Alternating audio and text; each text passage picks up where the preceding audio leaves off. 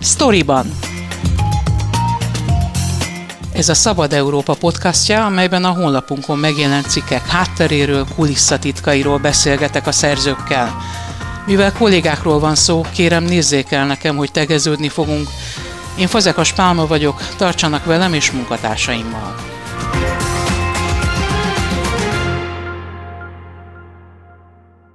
Vége lehet a papíralapú ügyintézésnek, elindul a digitális állampolgárság program. Pár éven belül minden állammal és közszolgáltatóval kapcsolatos ügyünket a mobilunkon lehet majd intézni, legalábbis ezt ígéri a kormány. A teljes program a miniszterelnöki kabinetiroda vezetője, a titkos szolgálatokat is felügyelő Rogán Antal felügyelete alatt zajlik majd. Miközben a kormány szerint mindez az állampolgárok kényelme érdekében történik, szakértők arra figyelmeztetnek, hogy maga a szabályozás alkotmányellenes, adatvédelmi visszaélésekre is alkalmas, miközben persze sok milliárdos üzleti lehetőséget is jelent. Mindenről írt legutóbbi cikkében Keller Alánt Ákos, ő a sztoriban vendége. Ákos, pontosan miről szól a digitális állampolgárság program? Az ígéretek szerint néhány éven belül elkészül egy olyan mobil applikáció, amin keresztül mindenféle állammal kapcsolatos ügyünket intézni lehet, nem kell bemenni a különböző hivatalokba, hanem a telefonunkon keresztül elérhető lesz minden olyan szolgáltatás, ami az állammal kapcsolatos. Ebbe a, ezen az applikációba föl lehet tölteni majd a különböző igazolványokat, tehát nem kell mindenféle adókártyát, személyigazolványt, horgászigazolványt magunknál tartani, hanem benne lesz az applikációban.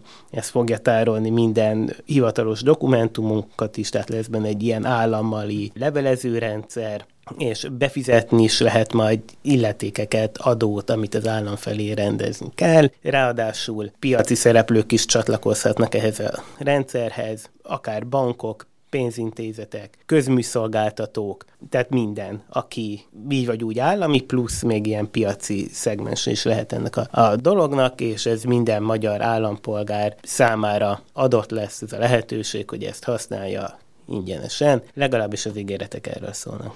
Az ígéretek arról is szólnak, hogy ez választható és nem kötelező lesz ugye ennek az applikációnak a használata, de te azt írod, hogy még sincs így. Mielőtt erre rátérnél, arra válaszol, hogy nem jelent ez korlátot egy bizonyos generáció számára? Tehát, hogyha nem tudja az applikációt letölteni, a digitális térben nem túl otthonosan mozog, akkor vajon őt nem hozza hátrányba az, hogyha ezt bevezetik? Pont erről szól az ígéret, hogy nem lesz kötelező, megmarad a személyes ügyintézés lehetősége.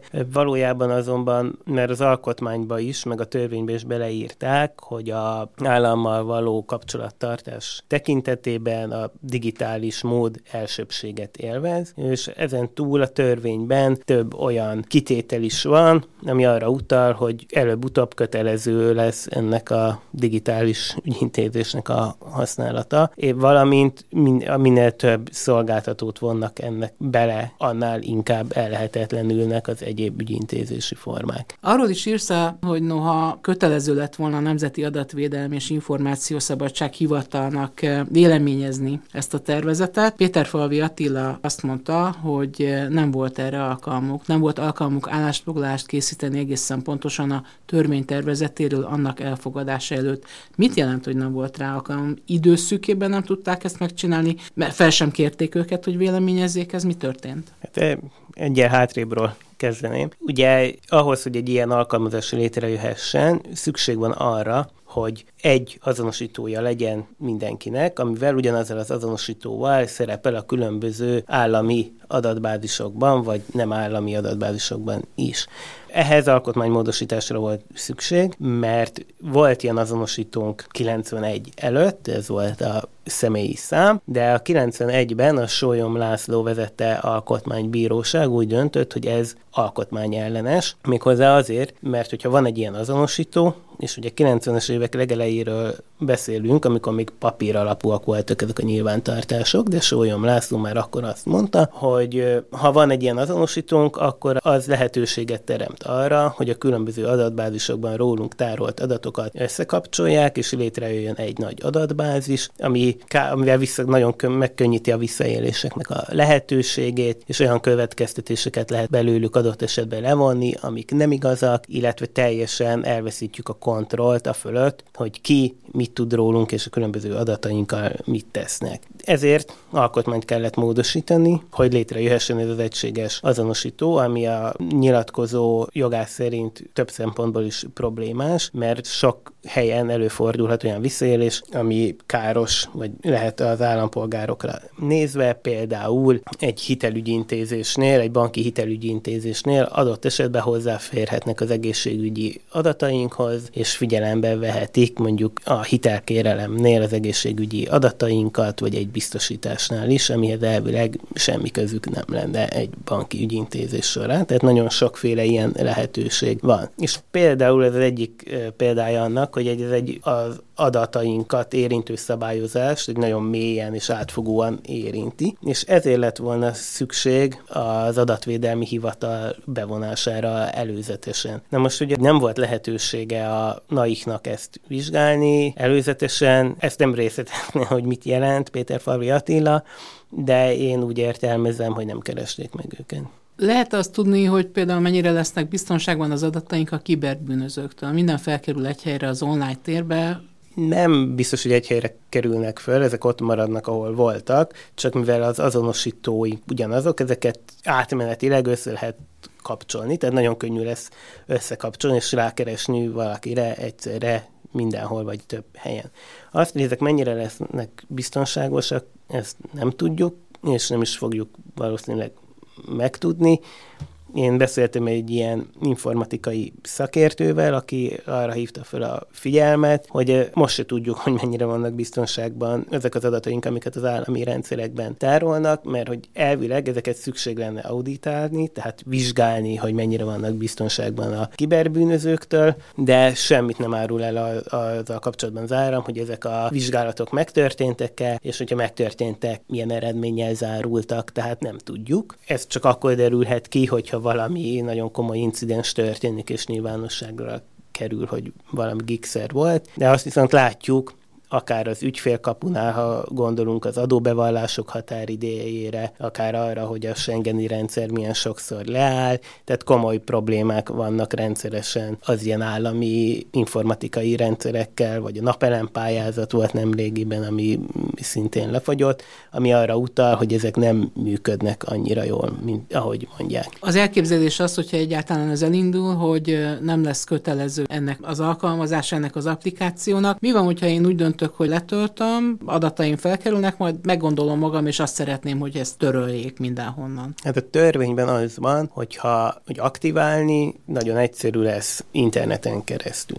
Viszont ha valaki meggondolja magát, és még nem szeretni, akkor ahhoz már személyesen kell bemenni, a, gondolom a kormányhivatalba, és ott kérni ezt. Most, hogyha ez megtörténik, akkor utá, ezután még öt évig gyakorlatilag használhatják az adatainkat, ugyanúgy, mint hogyha nem kértük volna a törlést, tehát azokon végezhetnek bármilyen műveletet, és öt év elteltével sem törlik azokat, hanem majd csak 50 év múlva. Miért? Hát azt írják, hogy ez szükséges ahhoz, hogy működjön a rendszer, de igazából valódi magyarázat erre nincs. A Remport Ádám nyilatkozott nekünk, aki a TASZ magánszféra projektjének a munkatársa, és ő például ezt az indoklást nagyon hiányolta, az 50 év az nagyon hosszú idő, és hogy ilyen hosszú ideig lehessen valakinek az adatait tárolni, azt nagyon alaposan meg kell indokolni, itt ugye akár érzékeny adatokról is szó lehet, de ennek az indoklása hiányzik a törvényből. Ha mondjuk letedik ez az 50 év, honnan bizonyosodhat meg arról, hogy valóban törölték az adatait? Hát ezek ellenőrizhetetlenek. Ma is sok ilyen a GDPR nagyon szigorú ebbe a szempontból, és ma is nagyon sok helyen előírja, hogy mikor, hogyan kell törölni adatokat, akár e-mail címeket, és ugye ez teljesen ellenőrizhetetlen valójában. Arról is a cikkedben, hogy ez gyakorlatilag a szakértők szerint egy magától frissülő online kubatov lista. Hát igen, mert tulajdonképpen minden állampolgáról nagyon sok információ benne lesz ebben az applikációban, a különböző adatbázisokon keresztül, és ez folyamatosan frissül, ahogy minél többet használjuk, annál több adatunkat töltjük föl tulajdonképpen ebbe a, a rendszerbe, és itt ugye demográfiai adatok, mozgásadatok adott esetben, tehát igazából nagyon könnyű lesz elérni különböző állampolgárokat, hogyha arra akarják felhasználni különböző demográfiai csoportok szerint szűrve, úgyhogy igazából ez az informatikai szakértő, aki ezt mondta, tulajdonképpen erre hívta fel a figyelmet, hogy sokkal egyszerűbb lesz ezeket karbantartani, és hogyha nem tudjuk persze, hogy ezt így fogják-e használni, de a lehető, elvű lehetőség, hogy így kihasználjanak egy rendszert, ez létezik. Azt is mondtuk, hogy ebben rengeteg üzleti lehetőség rejlik. Mire kell itt gondolni? Szoftverfejlesztésre? Hát elsősorban szoftverfejlesztésre, igen. Ami, ami egy óriási piac, tehát itt csak az állami szférában majdnem négyezer különböző alkalmazás működik, önkormányzati, rendőrségi, földhivatal, ezeket mind újra kell fejleszteni, hogy kompatibilisek legyenek ehhez, és ez egy olyan mértékű üzleti megrendelés pár éven belül, ami egy óriási falat a magyar informatikai piacnak, és ugye az utóbbi években azt láttuk, hogy ezeken a nagy tendereken főleg a államhoz közel álló cégek tarolnak. Úgyhogy az én piaci forrásaim azt mondták, hogy ez egy nagyon nagy lehetőség lenne a hazai informatikai piac fejlesztésének, csak az a probléma, probléma, hogy a konyhanyhoz közel álló cégek fogják megkapni ezeket. Itt ilyen több tízmilliárdos nagyságrendű pénzekről beszélünk.